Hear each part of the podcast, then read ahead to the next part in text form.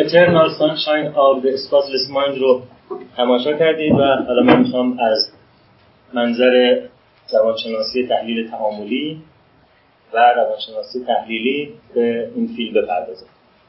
خب داستان فیلم همونطور که شما از من سرشترین داستان این هست که یه خانم و یه آقایی به اسم جول و کلمنتیس با هم دیگه در یک جایی آشنا میشن و بعد رابطهشون صمیمی میشه ولی خیلی زود رابطهشون مخدوش میشه و مشکل پیدا می‌کنه و بعد در واقع یکی از اونها به دنبال درمان میره و دومی هم به ناچار وارد یک فضای درمانی در واقع تخیلی میشه که خوشبختانه یا متاسفانه همچین درمانی هم هنوز وجود نداره که بهش آدم شب به خواب صبح ذهنش مثل کارواش تمیز شده باشه از تجربیات قبل و به حال بعد از اینکه از این درمان بیرون میان بارها و بارها دوباره انگار که باز همدیگه رو در جایی می‌بینن و دوباره به هم دست میزن و داستان هی تکرار میشه. در واقع همون تاریخ تکرار میشودی که فروید اسمش رو گذاشته repetition compulsion یا جبر تکرار. طبیعتا مثل این داستان که یک داستان تخیلی هست آدم ها فراموش نمی‌کنن یک رابطه رو و ذهنشون کل اون رابطه رو کنه و بعد یه بار دو بار سه بار چهار بار پنج بار با همون آدم دوباره آشنا بشن و دوباره به همون نقطه برسن بلکه با آدم هایی که مشابه هم هستن مرتب جذب میشن و مرتب همون سناریو تکرار میشه. و این چیزی که فروید اسمش گذاشته repetition compulsion جبر تکرار یا وسواس تکرار. گویا ما در یک چارچوب جبرآمیزی زندگی می‌کنیم که یه سری از اشتباهات رو بارها و بارها تکرار می‌کنیم و حتی آگاه شدن به اینکه این کار اشتباه بود منجر به این نمیشه که دوباره اون اشتباه رو تکرار نکنیم خب این در واقع ایشون اریک برن هست روانپزشک کانادایی که متولد 1910 و متوفای 1970 در سال 1957 پایه‌گذار روشی شد به اسم تحلیل رفتار متقابل یا ترانزکشنال آنالیزیس اریک برن نظرش این هست که ما انسان ها و همه حیواناتی که اجتماعی زندگی می‌کنن علاوه بر گرسنگی غذا یک گرسنگی بسیار شدید دیگری هم داریم به اسم تاچ هانگر. گرسنگی نوازش گرسنگی لمس شدن.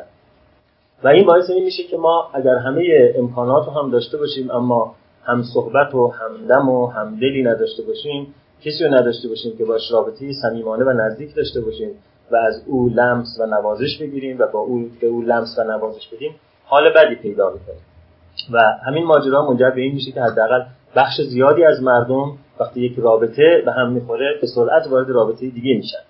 حتی پیش از اون که یک در واقع بازنگری پیدا کنن و مرور کنن ببینن که این رابطه چه تاریخچه‌ای داشت چرا شروع شد نقاط آسیب پذیر من در این رابطه چی بود کجاها اشتباه کردم و بعد وارد رابطه بعد بشم.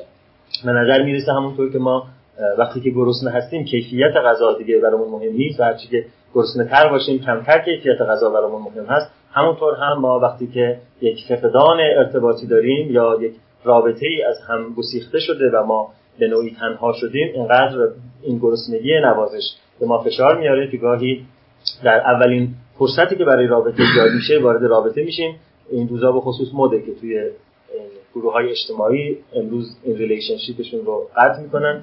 سه ساعت بعد این relationship با یه نفر جدید اونجا تو صفحه میاد و کلی هم عکس یادگاری با این آدم جدیده دارن. یعنی در این سه ساعت یه ساعت و نیم فرصت آشنایی شده یه ساعت و نیم هم عکس گرفتن و آپلود کردن توی این بالاخره خانه مجازیشون خب به حال اریک برن نظرش این هست که ما علاوه بر گرسنگی غذا یه سری گرسنگی های دیگه هم داریم. یکی از اون گرسنگی ها تاچ هانگر هست که خود تاچ هانگر دو جنبه جسمانی و روانی داره. جنبه جسمانی گرسنگی نوازش استیمولوس هانگر هست گرسنگی محرک. ما در واقع در جایی که آدمی نباشه با ما حرف بزنه آدمی رو نبینیم صداش رو نشنویم لمسمون نکنه حالمون بد میشه. از لحاظ جسمانی ما ضعیف میشیم پژوهش های زیادی در در واقع حوزه پزشکی این رو به اثبات رسونده که آدم ها وقتی لمس کم میارن بیماری های مختلفی پیدا می‌کنن. از همه مهمتر بیماری های اوتو خود ایمنی و بیماری های قلبی عروقی و بیماری های سرطانی اوپلاستیک بنابراین آدم هایی که در فقر ارتباطی به سر می‌برن بیش از سایر آدم ها مستعد این هستن که از لحاظ جسمانی مریض بشن. جدا از اینکه طبیعتا هرچه که این استیمولوس ها کمتر باشه برای ما احتمال اینکه دچار بیماری های روانپزشکی به خصوص افسردگی و اضطراب بشیم هم بیشتر هست. وجه دیگری از گرسنگی نوازش ما یا touch hunger recognition hunger هست. و گرسنگی این هست که ما رو بشناسن. گرسنگی این که ما رو به عنوان کسی که قابل احترام هست بشناسن. یعنی به ما بگن یار okay تو خوبی. ما دوستت داریم. حواسمون بهت هست. کار جالبی انجام دادی. آفرین. مرحبا. باریکلا.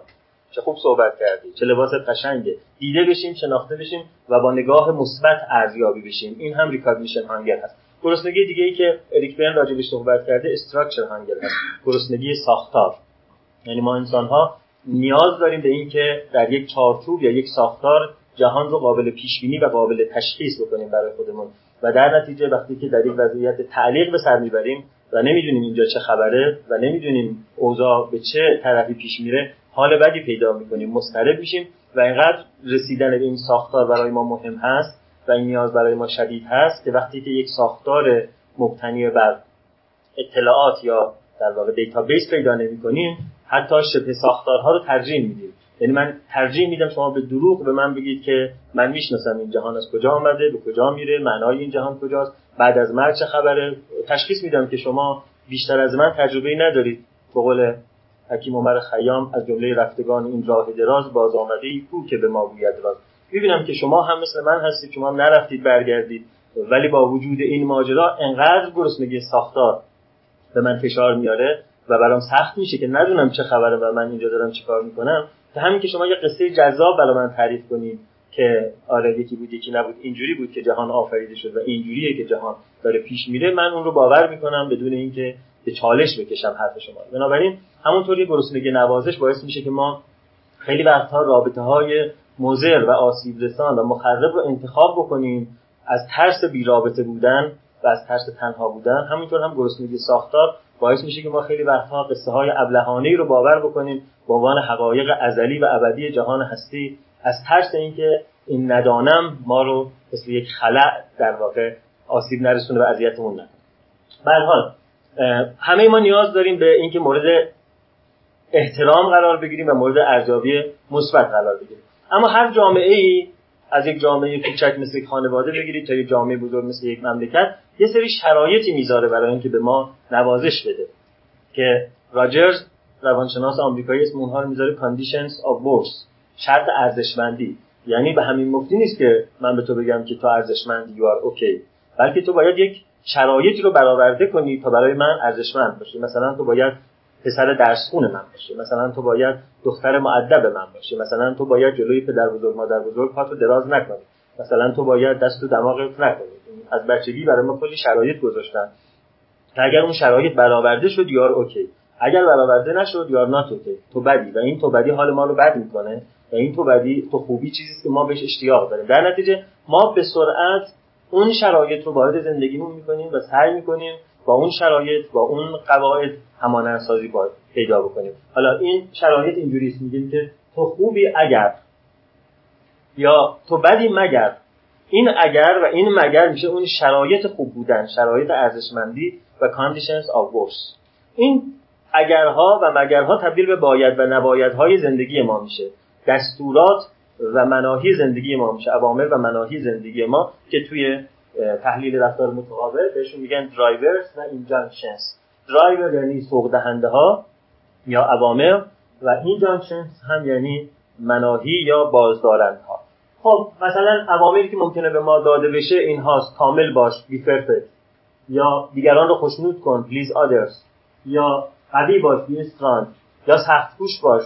ترای هارد یا اینکه زود باش. عجله کن. هاریا خب وقتی در زندگی ما این قواعد شرط ارزشمندی میشه و ما با اینها همان انسازی پیدا می‌کنیم و خودمون رو باشون تعریف می‌کنیم بعدا هرچند که شرایط زندگی عوض میشه و اون مادر اون پدر اون پرنت که به ما این قاعده ها رو دادن دیگه نیستن.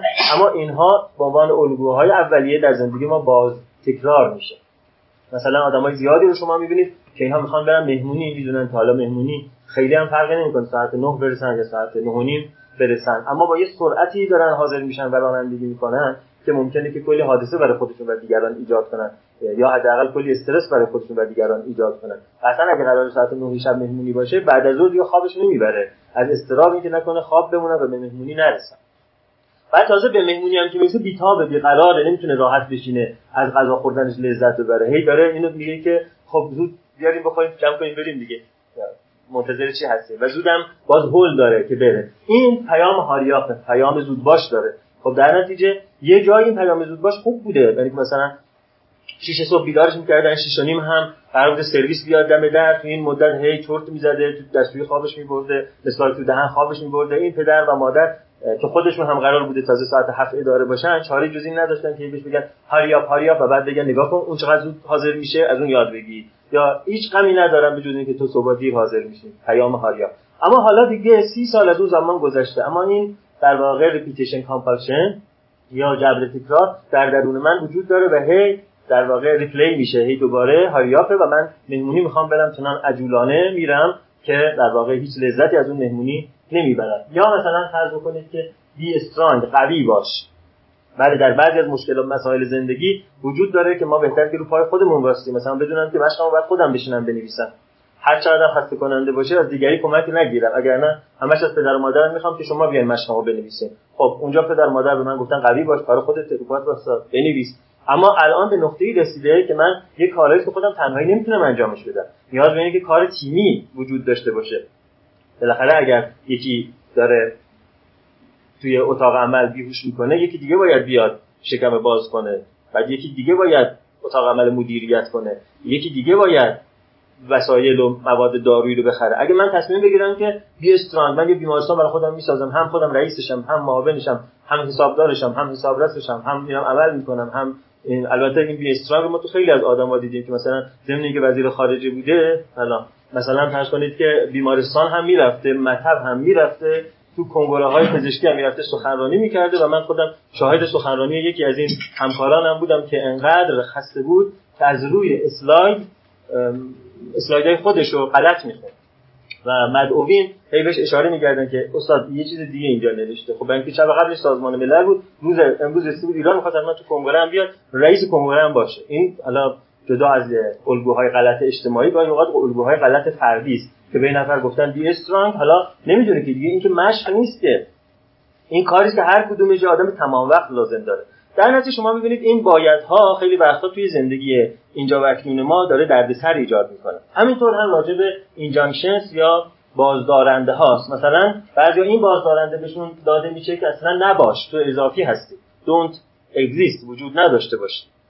حالا ممکنه رسما هیچ پدر مادری به بچهش نگه که برو بمیر. ولی خیلی وقتا ممکنه این رو یک بچه از پدر مادرت بشنوه که تو رو ما نمی‌خواستیم برای اومدنت آمادگی نداشتیم یا اینکه من دیگه بچه سومم چی بود؟ با این همه خاک بر سری که به سرم ریخته این سومی دیگه چی بود؟ این پیام پیام این هست که در واقع دونت اگزیست نباش تو اضافی هستی و وجود تو مانع و مزاحم من هست. بعضی از بچه ها این پیام رو دریافت می‌کنن که دونت فیل احساس نکن. احساس نکن به این شکل به بچه ها داده نمیشه. وقتی میترسی میگه تو میترسی؟ مگه ترس داره؟ خب در حالی که ترس داره. مگه تاریکی تک ترس داره؟ مگه سوس ترس داره؟ مگه ماشین ترس داره؟ مگه توپ داره به سمت کلت میاد ترس داره؟ مگه مامان مثلا دیر اومده خونه ترس داره؟ مگه ترس داره؟ پس اصلا پیام اینه که تو ترس نداشته باش یا اینکه من مثلا گریه می‌گیره بغض دارم غمگینم میگه مثلا پسر که گریه نمی‌کنه مرد نمیترسه. اینا پیام های دونت فیل احساس نکن. گاهی پیام ها پیام های دونتین که فکر نکن. مثل اینکه من فکر می‌کنم که تو فکر می‌کنی. حالا یه نفر بچه کوچیک خونه خواهر وقتی به دنیا اومده که خواهر برادرش هر دو در دانشگاه ماساچوست پذیرش گرفتن. ولی خب این بیچاره چه کار کنه؟ بالاخره امکانات نبوده دیرتر آمده. این هنوز از هیچ ماساچوستی هیچ به اصطلاح پذیرشی نگرفته. تا این میگه من فکر می‌کنم که اینجوری برمیگردن میگن تو فکر می‌کنی؟ مثلا با یه خندی. اصلا تو قرار نیست فکر بکنی. ما به جای تو فکر می‌کنیم. هیچ کس قرار نیست تصمیم بگیره. پدر خانواده جای همه تصمیم می‌گیره. اون از همه ما بهتر فکر می‌کنه. او درست می‌فهمه. ما تجربه ای نداریم. این پیام دونتین که پیام فکر نکن. گاهی اوقات پیام اینه که اصلا هیچ کاری نکنی دون. اصلا هیچ کاری نکن. دست به اون میزن دست نزن دست نزن خرابش می‌کنی. دست به اون میزن دست نزن الان میفته میشکنه. دست به دست نزن خودم بعد غذا می‌کشم. دست نزن خودم غذا دهنت می‌کنم. یعنی پیام اینه که دون. اصلا هیچ کاری نکن.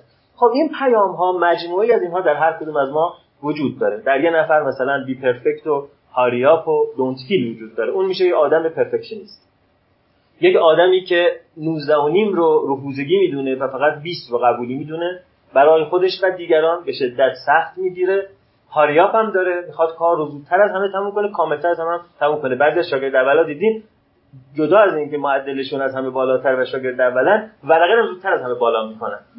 و این یک پرابلمی براش ایجاد می‌کنه. یعنی استرس مضاعفه. از یه طرف قرار من 20 بگیرم از یه طرف قرار من اولین نفر باشم. اول.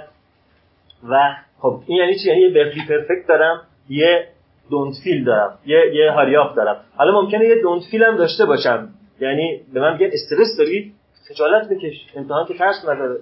بعد من در واقع باید تبدیل کنم خودم رو به یک ربات. خب ربات نمیشم ولی تلاش خودم رو می‌کنم که یک رباتی بشم که 20 بگیرم. زودتر از همه هم بلغم رو بدم. هیچ احساس استراب هم نکنم. اینجوری برم.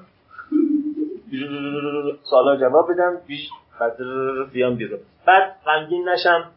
خوشحال نشم. مضطرب نشم. عاشق نشم. هیچ کدوم از این کارا رو نکنم. چون اینها مخل اینه که من شاگرد اول باشم و درسمو زود تموم کنم. اگر بخوام این همه این کارا رو بکنم همون سال اول کنکور قبول شم حتما هم پزشکی دانشگاه تهران قبول شم و عرض کنم که هیچ کار نوجوانانه دیگه باید انجام ندم پس باید من یه بی پرفکت و یه هاریاپ و یه دونفیل با خودم داشته باشم. از اون برای قضیه هم خیلی ها هستن که پیامشون اینه که هیچ کار نکن اصلا نباش.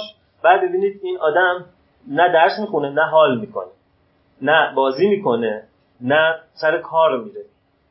بیداره ها اما زیر لحافه حتی حتی نمی‌تونه بخوابه چون حتی برای خوابم یه دونت وجود داره. اما مثلا تمام روز روی کاناپه ای جلوی تلویزیونی زیر یه لحافی کلا رفته نیست و نوبادیه حضوری نداره. برای اینکه بهش پیام دونت اگزیست و دونت داده شده. نکن و نباش. در نتیجه اون اقدام هیچ عملی نمی‌کنه. همش منتظره که دیگران بیان کارا رو انجام بدن. اگر رمان آبلاموف ایوان گونچاروف رو خونده باشین آبلاموف یه پیام دونت داشت. همیشه تو رخت خواب بود و همیشه صحبت از این می‌کرد که ای کاش یکی بره ده ما به مزارع سر بزنه.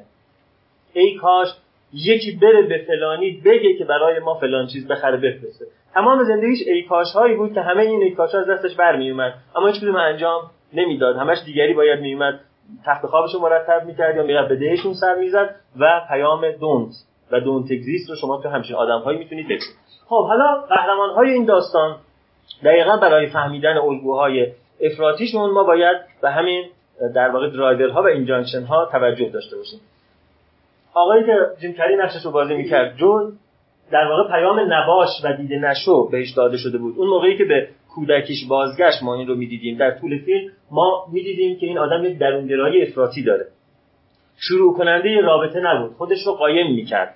در اولین ملاقات با کلمانتین می‌دیدید که خیلی اشتیاق داشت برای وارد یک رابطه شدن. اما خودش رو پشت فنجون پشت دست پشت پشتی صندلی قایم می‌کرد و تازه وقتی که این کلمانتین هم به طرفش میومد و پی پیشنهاد رابطه می‌داد سعی می‌کرد خودش پشت دفترش قایم کنه یک کلمه ای جواب بده نگاه چشم تو چشم یا گیز تو گیز نداشته باشه و فرار بکنه. مرتب در حال فرار کردن بود. برای فهم که این آدم چرا اینقدر درونگرایی افراطی داره یا به تعبیر دیگه یک شخصیت اجتنابی داره به تعبیر DSM توریش DSM 5 avoidant personality برای فهمش دقیقا می‌تونیم بفهمیم که این آدم پیام نباش و دیده نشو داره. خب در تمام طول داستان ما این رو نمی‌فهمیم رو این رو. تا زمانی که در اون فرایند تخیلی به کودکیش برمیگرده و شما می‌بینید که مادرش خیلی کار داره و این پسر خوب زیر میز بازی می‌کنه و اینکه تو دست و بال مادرش نباشه. مزاحم مادری که خیلی کار داره خیلی پرمشغله است خیلی بیزیه نباشه و در نتیجه یاد می‌گیره که بودن من اسباب دردسره.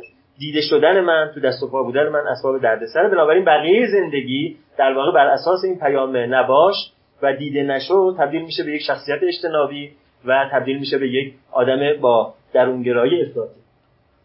از اون برای قضیه پیام نباش باعث میشه این آدم وقتی استرس پیدا می‌کنه این پیام نباشش فعال بشه. این بازدارنده ها و این ارز کنم که سوق دهنده ها در شرایط استرس بیشتر فعال میشن. وقتی ما با فراغ بال نشستیم و یک منوی دستمون و حق انتخاب داریم در اون شرایط خیلی وقتا ممکنه که این بازدارنده ها و سوق دهنده ها خودشون نشون ندن. ولی وقتی در استرس قرار می‌گیریم و در کسری از ثانیه قرار تصمیم بگیریم اون وقت مغز ما به سمت اتوماتیسمش میره.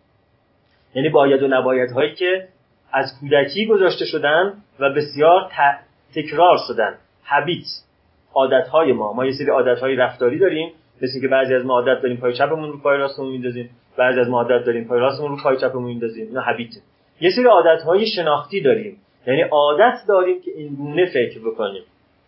این عادت های شناختی یا ترواره ها یا اسکما ها معمولا هرچی ما در شرایط استرس قرار می‌گیریم اینها بیشتر فعال میشن و در نتیجه شما می‌بینید وقتی که جوئل در شرایط استرس قرار می‌گیره یک خودکشی نمایشی انجام میده. اونجا که سس میریزه اینجا تو چاقو رو می‌کشه اینجا شو رو زمین میفته این خودکشی نمایشی در واقع دوباره شما می‌بینید فعال شدن همین پیام نباش هست که انگار که در واقع بخش زیادی از آدمهایی که اقدام به خودکشی می‌کنن اینا کسانی هستن که پیام نباش در کودکی دریافت کردن. بنابراین وقتی در شرایط استرس قرار می‌گیره فکر می‌کنه بهترین کاری که میشه انجام داد نبودن هست.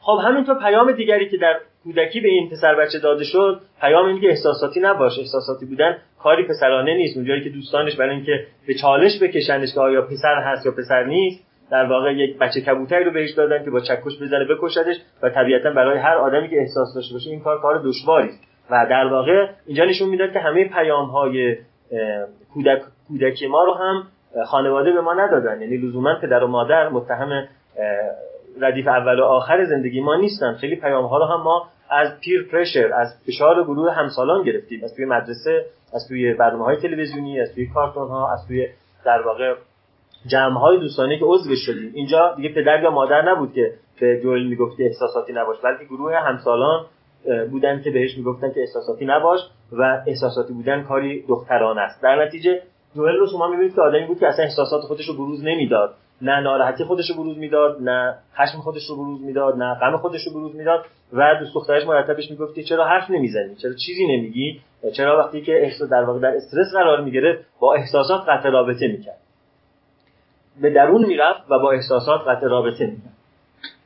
خب این آدم ها که این بازدارنده ها رو دارن و این سوق دهنده ها رو دارن script type یا به اصطلاح پیشنویس زندگیشون پیشنویس loveless هست یا پیشنویس فقدان عشق و احساس هست. پیام نباش دارن پیام صمیمی نباش دارن پیام نزدیک نشو دارن پیام اعتماد نکن دارن پیام احساس نکن دارن و در نتیجه در یک زندگی loveless ی به سر می‌برن. هر کس به اونها نگاه می‌کنه فکر می‌کنه که اینها فاقد احساسن.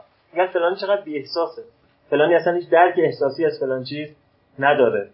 در حالی که در واقع این یک script ه یه script loveless و فقدان احساس و عشق هست که تحت تاثیر یه سری پیام ها فرد یاد گرفته که درگیر نشه صمیمی نشه ابراز احساس نکنه و در نتیجه به نظر دیگران بی احساس می‌رسه. در مقابل دوست دختر آقای جول خانم کلمنتین یک پیامی رو دریافت کرده بوده که شرط ارزشمندی تو زیبا بودن و جذاب بودن بودن هست. و تو با زیبایی و جذابی دیده میشی شناخته میشی و اونجایی که البته خیلی مختصر از خاطرش تعریف کرد که یه عروسکی داشتی که خیلی زشت بوده و ظاهرا می‌گفتن که تو شکل این عروسکتی و در یک فرایند جادویی توی ذهنش هی عروسک خودش رو خوشگل می‌کرده و می‌خواسته خودش رو خوشگل کنه. حالا این آدم رو می‌بینید که وقتی بزرگ میشه مهمترین نیازش برخلاف جول که در واقع نباش و دیده نشو دستور ذهنش هست. دستور ذهن این آدمی که زیبا باش جذاب باش و دیده بشو. بنابراین شما می‌بینید که این آدم یک برونگرایی افراطی داره. رنگهای خیلی جیغ و منحصر به فردی به موهاش می‌زنه یا به لباساش که دیده بشه.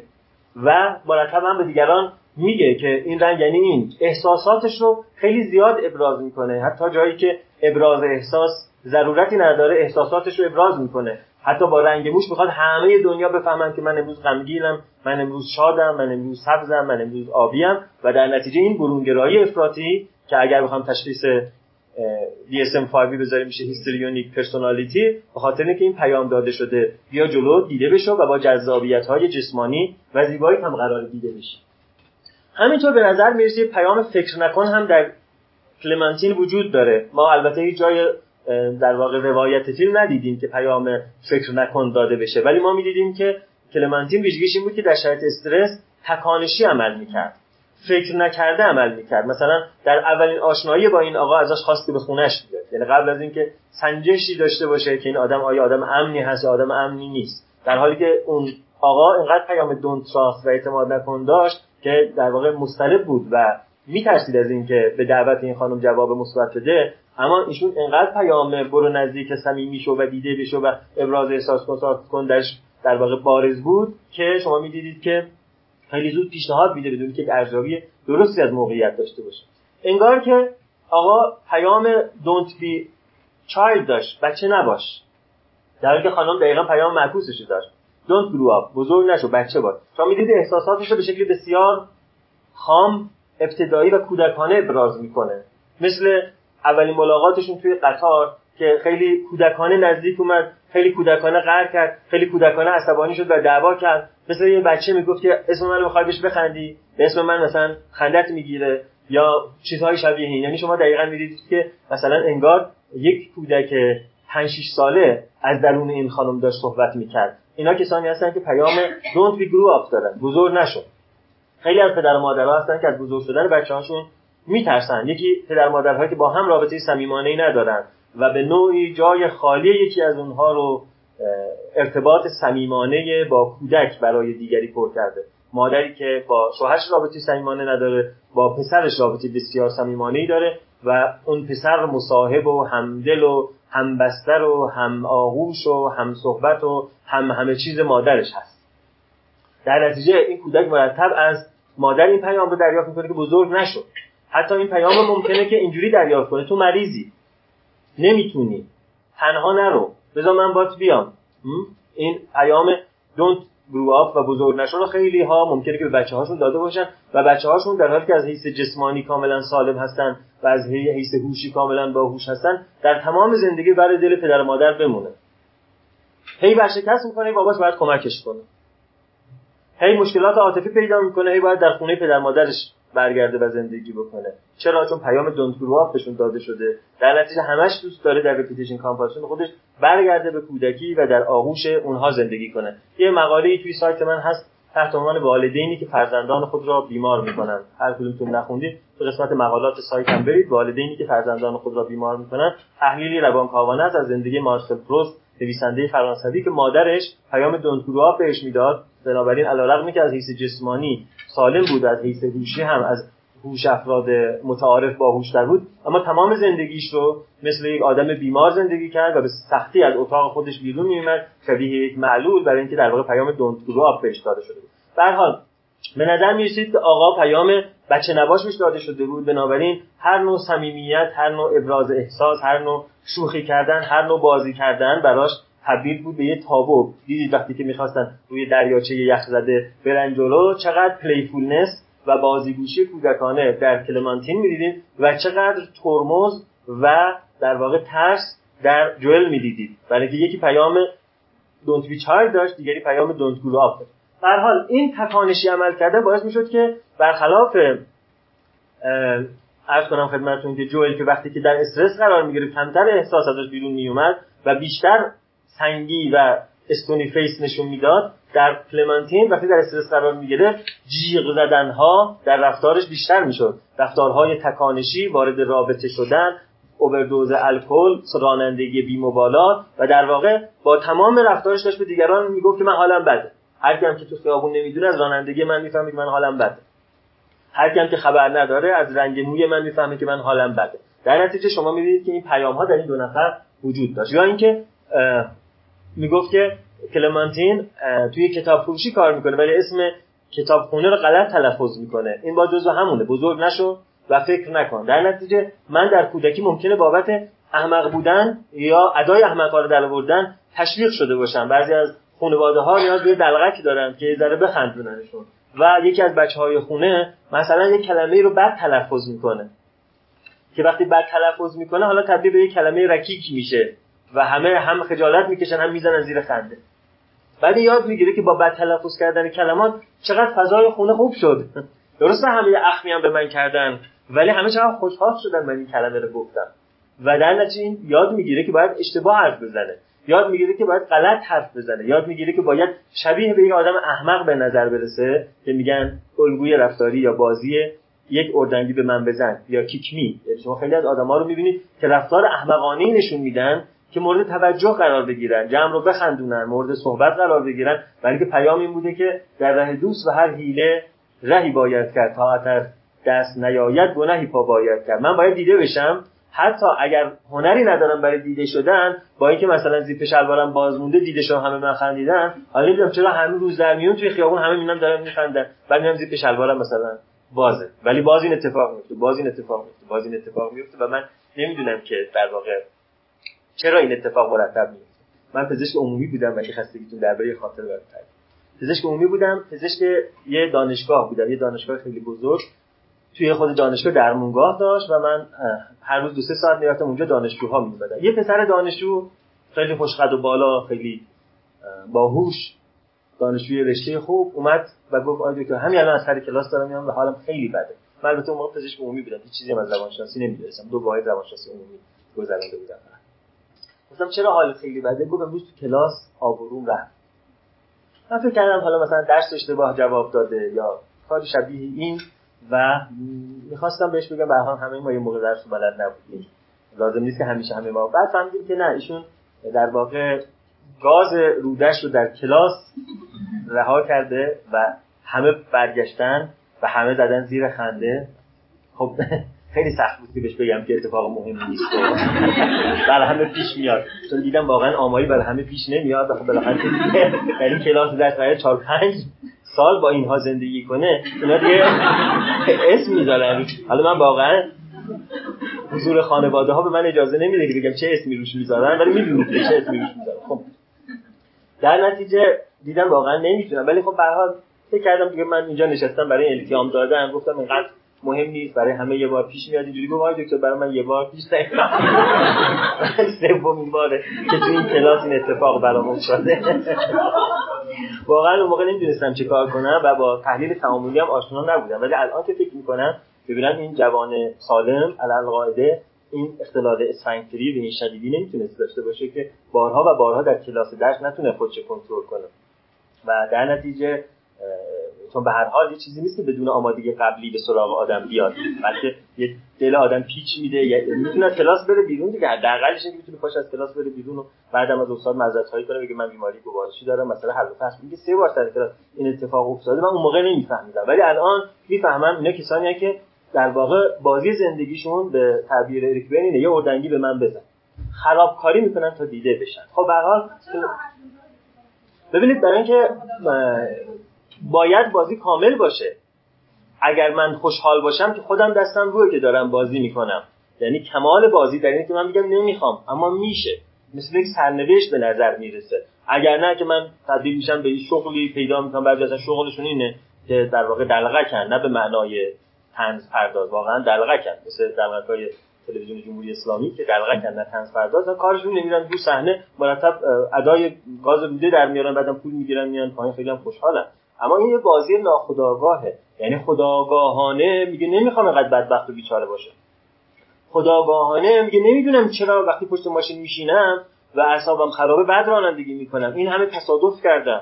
اما نمی‌دونم چرا. انگار یک تلسمی یک افسونی وجود داره و قدیمی ها فکر یه جنی در وجود یه نفر میره بنابراین می‌گفتن طرف مجنون شده یعنی جن زده شده یا یک دیوی در او حلول می‌کنه. می‌گفتن طرف دیوانه شده دیو زده شده.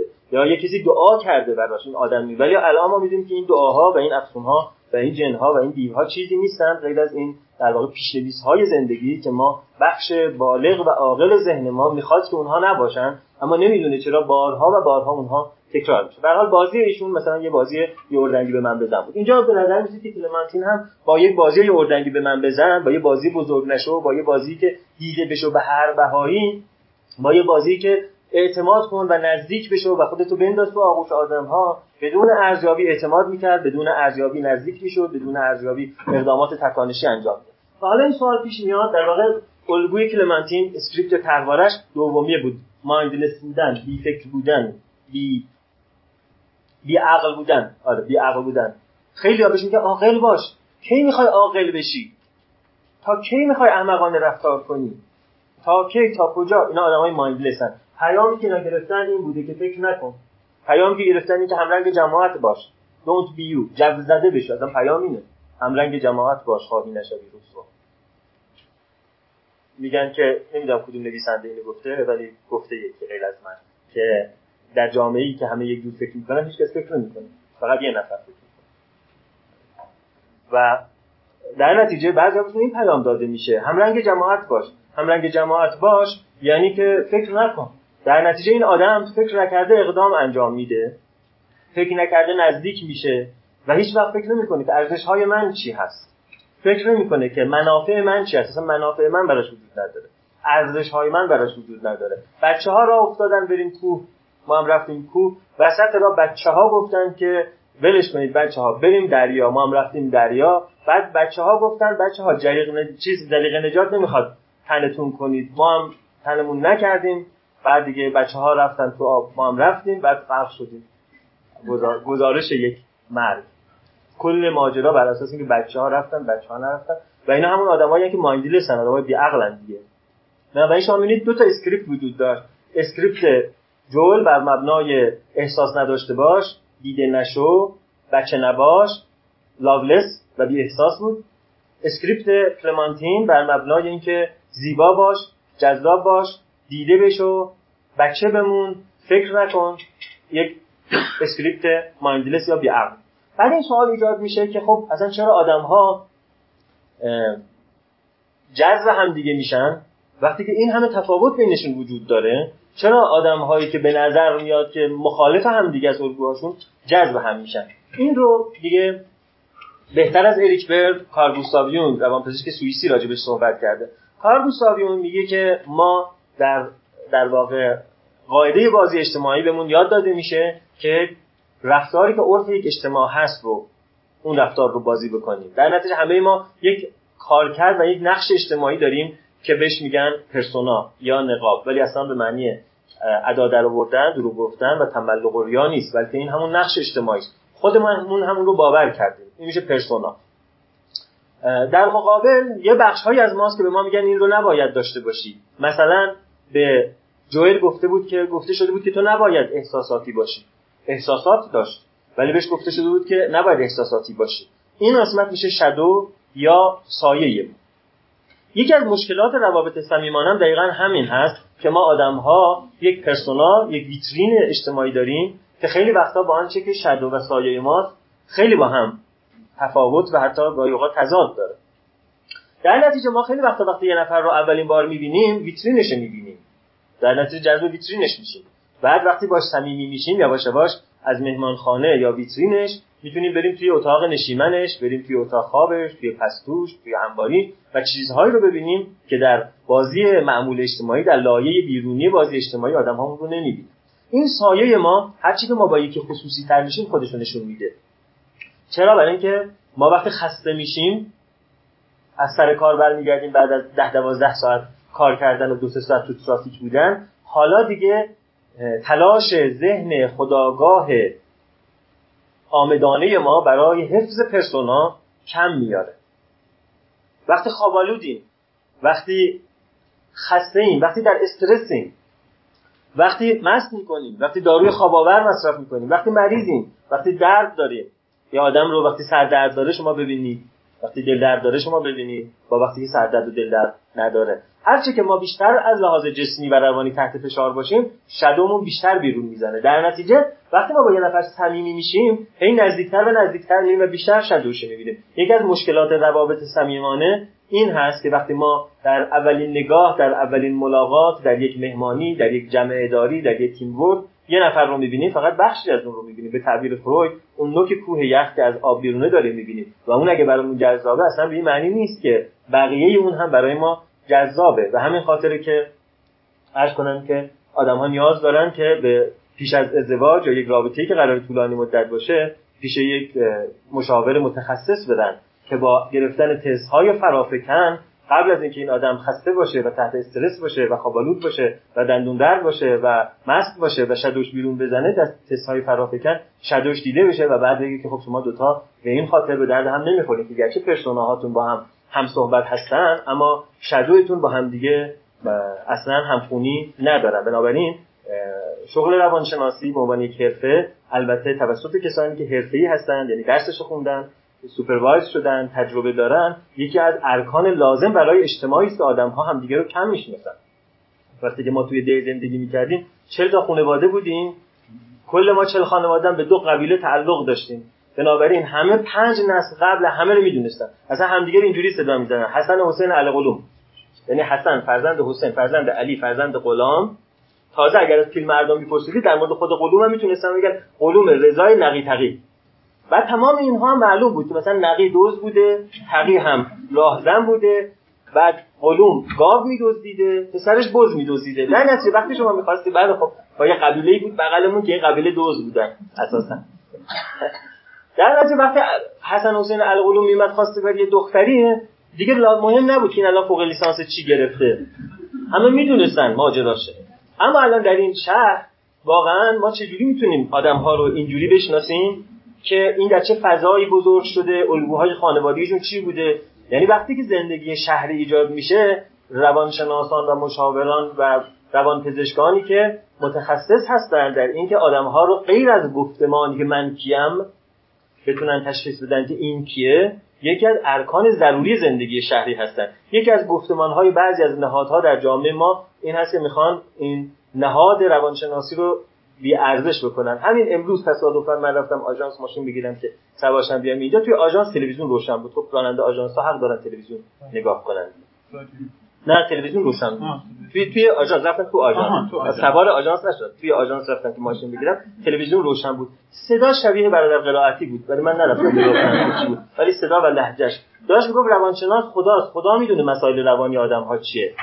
این روانشناس ها که توصیه می‌کنن مثلا پدر مادر تو و خانه سالمندان اینا چی هستن؟ حالا به این گفتمان ها شایدشون منظوری نداشته حتما قصد خیر داشته چون از اعمالو به نیات دیگه. مهم که نیت بدیشون نداشته حتما. ولی این گفتمان رو شما از خیلی از این نهادها میشنوید برای اینکه نهادهای تخصصی زندگی شهری مثل نهاد تخصصی روانشناسی و مشاوره رقبای این نهادهای سنتی محسوب میشن. و خیلی این رو میشنوید که این روانشناسی غربی که پایه‌گذارش فروید یهودی بود آدلرشون هم یهودی بود فرانکلشون هم یهودی بود جاکوب مورلشون هم یهودی بود فریسپرزشون هم یهودی بود همه اینا یهودی در یهودی در فراماسون در سیونیست خب ولی خب واقعا در زندگی شهری که پدر بزرگ من نیست اونجا که شما راهنمایی کنه که حسن حسین علی قلوم بابا بزرگ بابا بزرگش چه کاره بوده واقعا اینجا نیازه که یه آدمی با تخصص و با انجام های فرافکن سایه آدم ها رو به شما نشون بده و به خودش نشون بده نه که اون بخواد تظاهر کنه.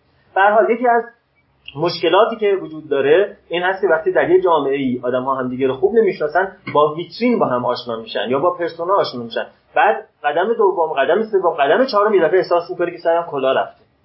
حالا رابطه فرو میریزه اما رابطه بعدی هم ویترین محور رابطه بعدی هم ویترین محور و در واقع تا زمانی که بخواد به اون نقطه برسه که من خودم یک روانشناس تجربی باشم که نگاه بکنم به آدم ها از اون حاله کهربایی مایل و آبی که دور بدنشون هست تشخیص بدم شدوشونه تا اون موقع دیگه زمان انتخاب گذشته و دیگه دیگه کاش جوان ها می‌دانستن و پیرها می‌توانستن. دیگه به جایی می‌رسه که می‌دونم ولی چیزی در دستم بعد خب اما جدا از این پرسونا و شدو هر مردی یه ویژگی های زنانه ای داره یه ویژگی هایی که جامعه بهش میگه زنانه است. ویژگی ها که زنانه مردانه نداره. اما جامعه گفتمان داره که بعضی از ویژگی ها رو میگه زنانه است. مثلا وقتی میگن پلیس شما اول یاد یک مرد میفتید در حالی که مثلا در اسپانیا آمار زنها و مردهای پلیس با هم تقریبا برابره. وزیر جنگ اسپانیا چند سال پیش یه خانم بود باردار هم بود هشت ماه باردار بود از جلوی جنرال ها سان می‌دید. اما در اینجا وقتی شما میگید یک جنرال قطعا یک مرد توی ذهنتون میاد. و وقتی مثلا میگید که مثلا منشی کلینیک اینجوری گفت به احتمال خیلی زیاد یک زن تو ذهنتون میاد. به جامعه ها با هم فرق می‌کنن. بعضی از جامعه ها سکسیسم توشون بیشتر هست و بیشتر این تفکیک های جنسیتی وجود داره. بعضی از جامعه ها فقط توالت هاست که مردانه زنانه داره. بیشتر جاها دیگه زنانه مردانه نداره.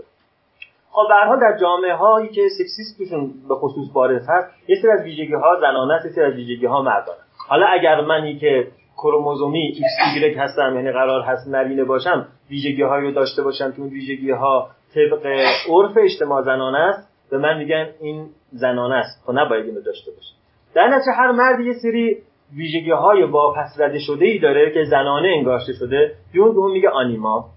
و هر زنی هم یه ویژگی هایی داره که باز جامعه گفته شده که این مردانه است و در نتیجه اگر مثلا این دختر خانم دوست داشته با دست و آچار و پیچ گوشتی بازی کنه بهش گفتن اینا مال پسر مال شما نیست. در نتیجه این علاقش تبدیل شده به یک بخش سرکوب شده درونش که بهش یون میگه آنیموس. آنیما و آنیموس هر دو معنی جان هستن فقط از لحاظ لغوی یکیشون مؤنثه یکیشون مذکر.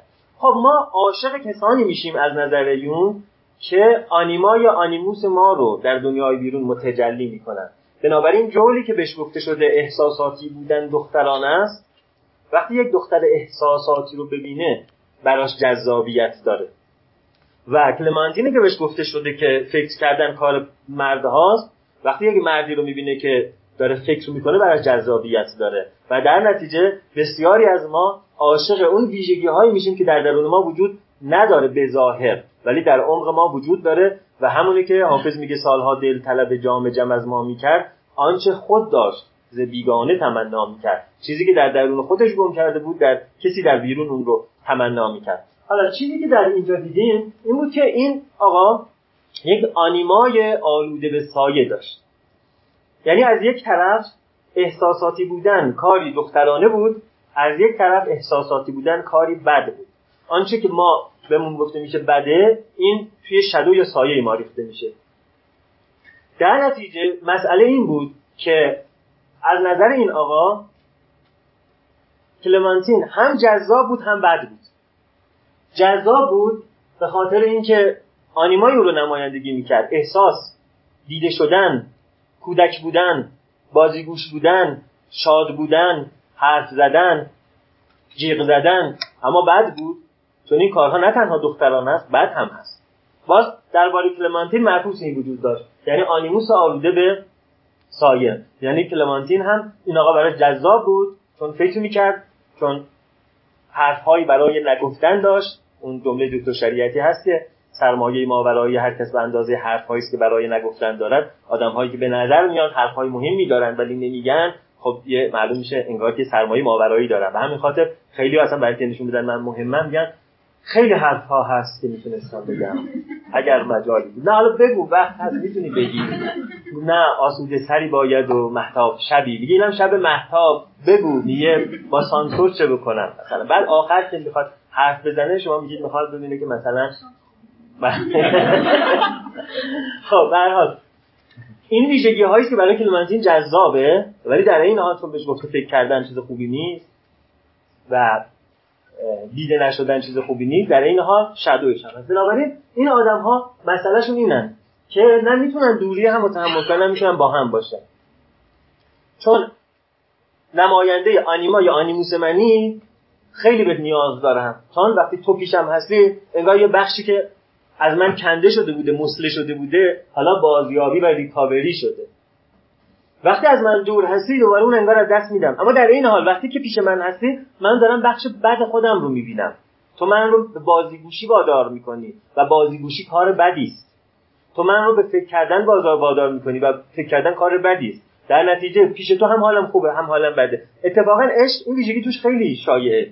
یعنی برخلاف مهر و کینه و خشم و نفرت عشق این دوتا توش خیلی زیاد اتفاق میفته که حد اکثر جاذبه و حد اکثر دافعه در یه رابطه وجود داره. حد اکثر خشم و حد اکثر نیاز توی یک رابطه وجود داره و این repetition compulsion برای همین همینه.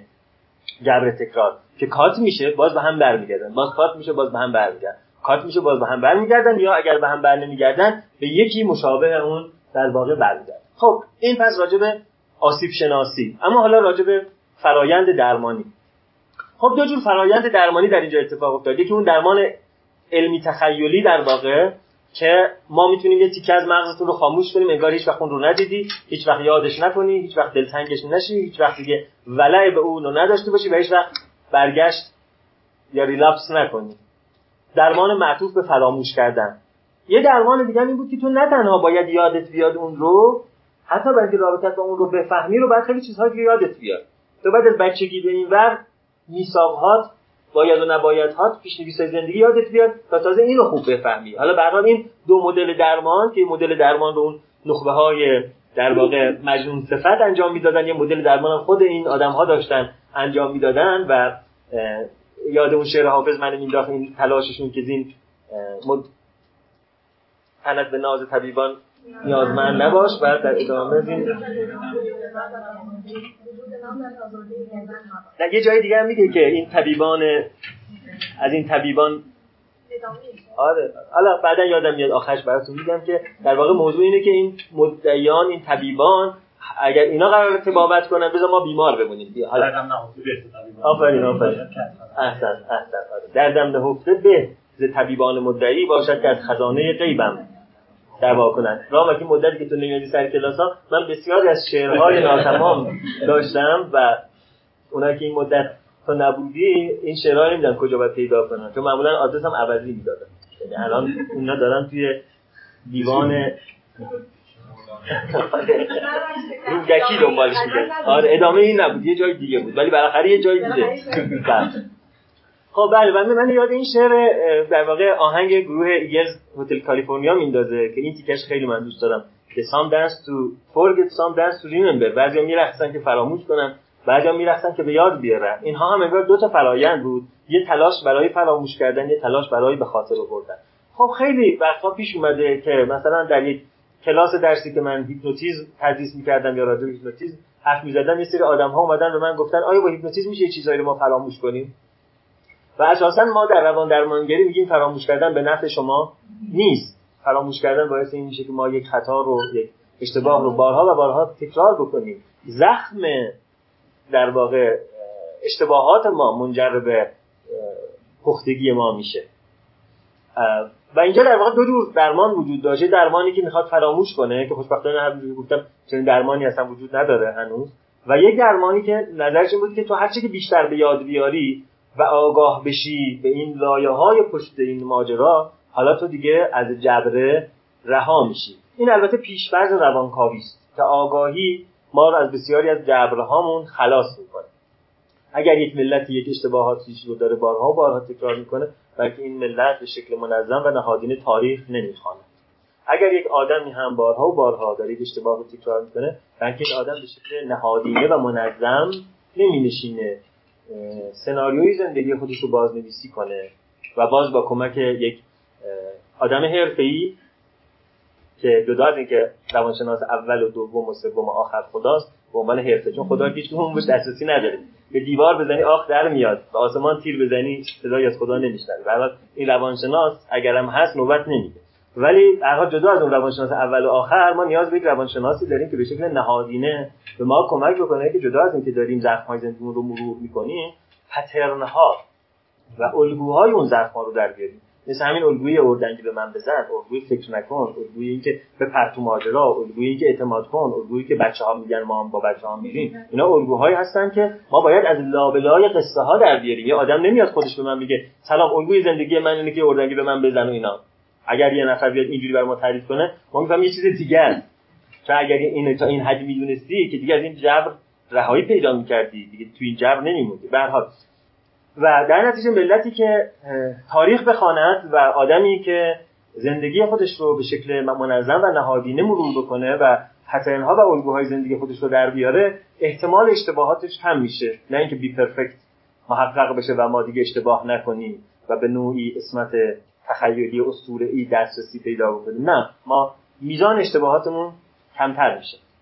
و در نتیجه در واقع به نفع این فیلم به نفع درمان روانکاوانه بود که ما نیاز داریم به اینکه زندگیمون رو به شکل نهادینه مرور بکنیم. اما چیز دیگری که در این فیلم بود دیگه آخر صحبت دیگه خیلی زود تموم میشه صحبت ها چیز دیگری که در این فیلم بود این بود که وقتی در این درمان تخیلی مشغول این بودن که یه چیزهایی رو از ذهن یا آدم در واقع پاک بکنن این آدم شروع کرد به مقاومت کردن. گرچه خیلی از آدم ها مقاومت نکرده بودن ولی این آدم شروع کرد به مقاومت کردن و در حالی که تکنسین ها مشغول کار بودن و در این حال مشغول کار بودن دستن در کار بودن و همچنین در همون حال این آدم داشت مقاومت می‌کرد. گویا یه چیزی یه کسی در درونش تصمیم گرفته بود که نمی‌خواد یه چیزی رو پاک بکنه. خب اینجا دیگه ماجرا از بحث transactional analysis خارج میشه می‌رسه به بحث فلسفه ذهن یا در واقع اپیستمولوژی توی بحث فلسفه ذهن یا شناخت شناسی دو تا سنت فلسفی وجود داره. سنت فلسفی اصالت عقل یا rationalism و سنت فلسفی اصالت تجربه یا empiricist rationalist ها مثل رنه دکارت و اسپینوزا و برترند راسل اینا اعتقاد دارن که ذهن در واقع مقدم بر تجربه است. یعنی درسته ما یه تجاربی در این جهان داشتیم و بخشی از یادگیری های ما در واقع مسبوق به سابقه این تجربه هاست ولی ما هر کدوم یک خرد پیشینی هم در درونمون هست. خرد پیشینی یا همون ریشن. خرد پیشینی که رشنالیست ازش صحبت می‌کنن یعنی به نوعی ما تجربه های زندگی رو انتخاب می‌کنیم. یک خرد پیشینی در درون ما تصمیم می‌گیره از این همه حوادث اطرافمون کدوم یکی در درون ما نقش بنده و رد پا ایجاد کنه. به نظر می‌رسه که این فیلم از این حیث هم در واقع یه رأیی می‌خواست بده به rationalist ها empiricist ها اعتقاد دارن ما ذهنمون چیزی نیست به جز یک tabula rasa یک تابلوی سفید یک blank screen که بستگی داره که روش چی بنویسن. بنابراین تو کسی نیستی جز موقعیت هایی که از سر گذرانی اگر فراموش کنی دوباره میشه تابلوی سفید. و در نتیجه یادگیری های ماست که تصمیمات ما رو ایجاد می‌کنه. اما رشنالیست ها نظرشون هست که ما در عمق وجودمون غیر از این یادگیری هایی که در طول زندگیمون گذروندیم یک خرد ناب پیشینی هم وجود داره که اگر به اون دسترسی پیدا کنیم این ندای درون یا این inner voice یا این قطب نمای درون می‌تواند به ما در در واقع تلاطمات زندگی کمک بکنه که حق رو از باطل بازشناسی بکنیم به نظر می‌رسه که این فیلم راجع به چنین چیزی هم می‌خواست نظر بده که اگر ما این صدای درونیمون رو پیدا بکنیم اون وقت حتی وقتی که درمان غلطی قرار در ما صورت بگیره یا تربیت غلطی صورت بگیره یا در جامعه با الگوهای اشتباه باشیم می‌تونیم در عمق خوابهای خودمون چون از دیدگاه روانکاو ها هم خصوص روانکاو های یونگی اون خرد ناب پیشینی ازلی ما در رویاهامون رخ نمایی می‌کنه و نقاب از در واقع چهره بر میداره و اینجا هم این آدم در عمق خوابش انگار یک اینرویسی به کمکش میومد که چه چیزی رو پاک نکنه. و بالاخره اون بخش تنظامیز ماجرا که درمانگرانی که خودشون مبتلا به دردی بودن که درباره خودشون نتوانسته بودن کار درمانی انجام بدن این رو به ذهن میاره که اگر فکر بکنیم که ذهن یک دستگاهی پر از خطاست و در نتیجه درمان هم توسط ذهن داره صورت می‌گیره که بسیار مستعد خطاست. و بنابراین انگار که در این فیلم باز به نفع روانکاوها که در مقابل رفتارگراها که امپریسیستن در واقع روان درمانگرهای روانکاو اعتقاد به اون خرد ناب دارن و به این نقطه می‌رسن که اگر این خرد ناب وجود نداشته باشه در واقع چه کسی می‌تواند تعیین کنه که سلامت کجاست و بیماری کجاست؟ درمانگران آیا درمانگران تحت تاثیر عرف اجتماع نیستند و اگر عرف یک اجتماع بیمار باشه آیا درمانگران خارج از این اجتماع رشد پیدا کردن؟ میشل فوکو توماس ساز و بسیاری از افرادی که به این نگرش در واقع درمانی اعتراض دارن صحبتشون این هست که بسیاری از بیماری های ما ناشی از بیمار بودن اجتماع ماست و درمانگران هم که از جایی خارج از این اجتماع نیومدن. در نتیجه اگر قرار باشه ما دسترسی نداشته باشیم به یک خرد پیشینی آن وقت اگر بیماری های ما ناشی از بیماری های فرهنگی ما باشه درمانگران هم به همان بیماری ها مبتلا هستند بنابراین نه سنجه خوبی هستند برای تشخیص بیمار بودن یا نبودن ما و نمی‌توانند به درمان ما کمک بکنند. خب مرسی. امیدوارم واقعا نویسنده و کارگردان و فیلمسازها همین منظورهایی رو داشته باشن که من داشتم. حالا سوالی دارید من در خدمت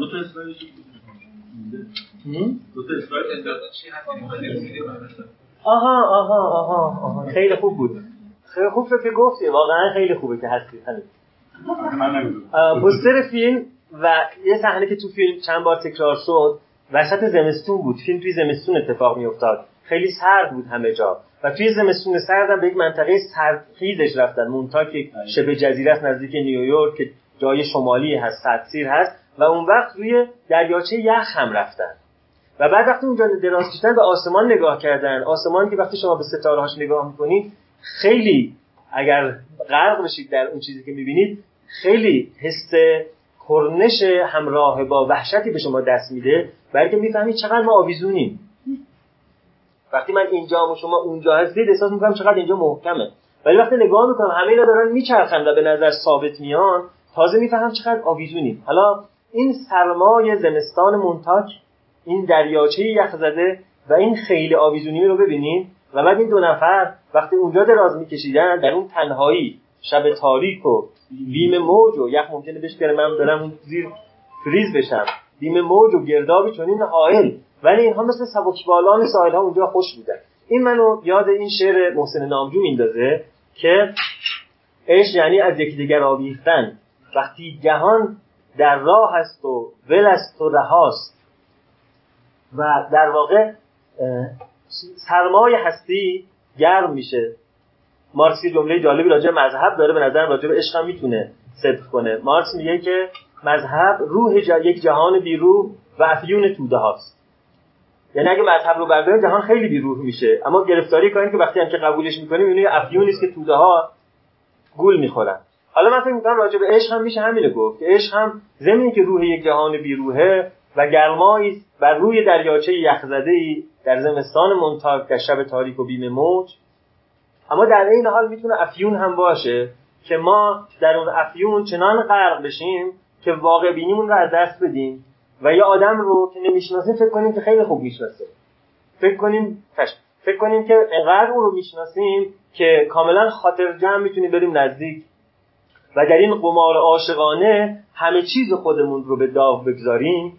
عشق و مذهب از این نظر خیلی با هم شبیهن میشه گفت که عشق یک مذهب شخصی است و مذهب یک عشق جمعی است. همان گونه که فروید درباره مذهب میگه مذهب یک روان نجندی جمعی است و روان نجندی یک مذهب شخصی. حالا من به جای اون روان نجندی فروید عشق رو می‌گذارم. بعد.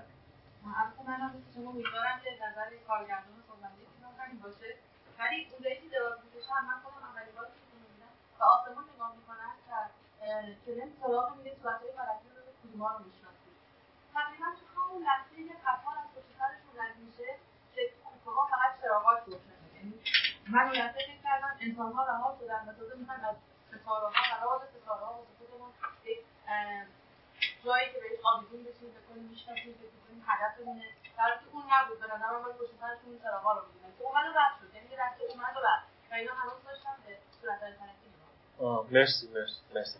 خب من البته بعد این اسلاید آخرم آهنگ نامجویی که وقتی که صحبتتون تموم شه براتون پخشش می‌کنم و شما این این رو نگاه این, این تیکش خوب گوش کنید. اول یک تفسیر خیلی اروتیک از عشق میگه. میگه عشق یعنی مغز 20 هزار تخم آفتابگردان را در یک قطی کبریت ریختن. بعد از جنبه اروتیک در میاد و میگه که عشق یعنی از یکدیگر آویختن وقتی جهان در راه است و ولست و رهاست. یه تیکش هم یک اشاره سیاسی می‌کنه نامجو که من مسئولیت نمیپذیرم. نامجو خود بعد. بله حالا سوالاتو بدن بعد آهنگو می‌ذارم چون 4 دقیقه طول می‌کشه وقتی تموم شد. اگه سوال نداریم آهنگ خب مرسی از همتون. نه.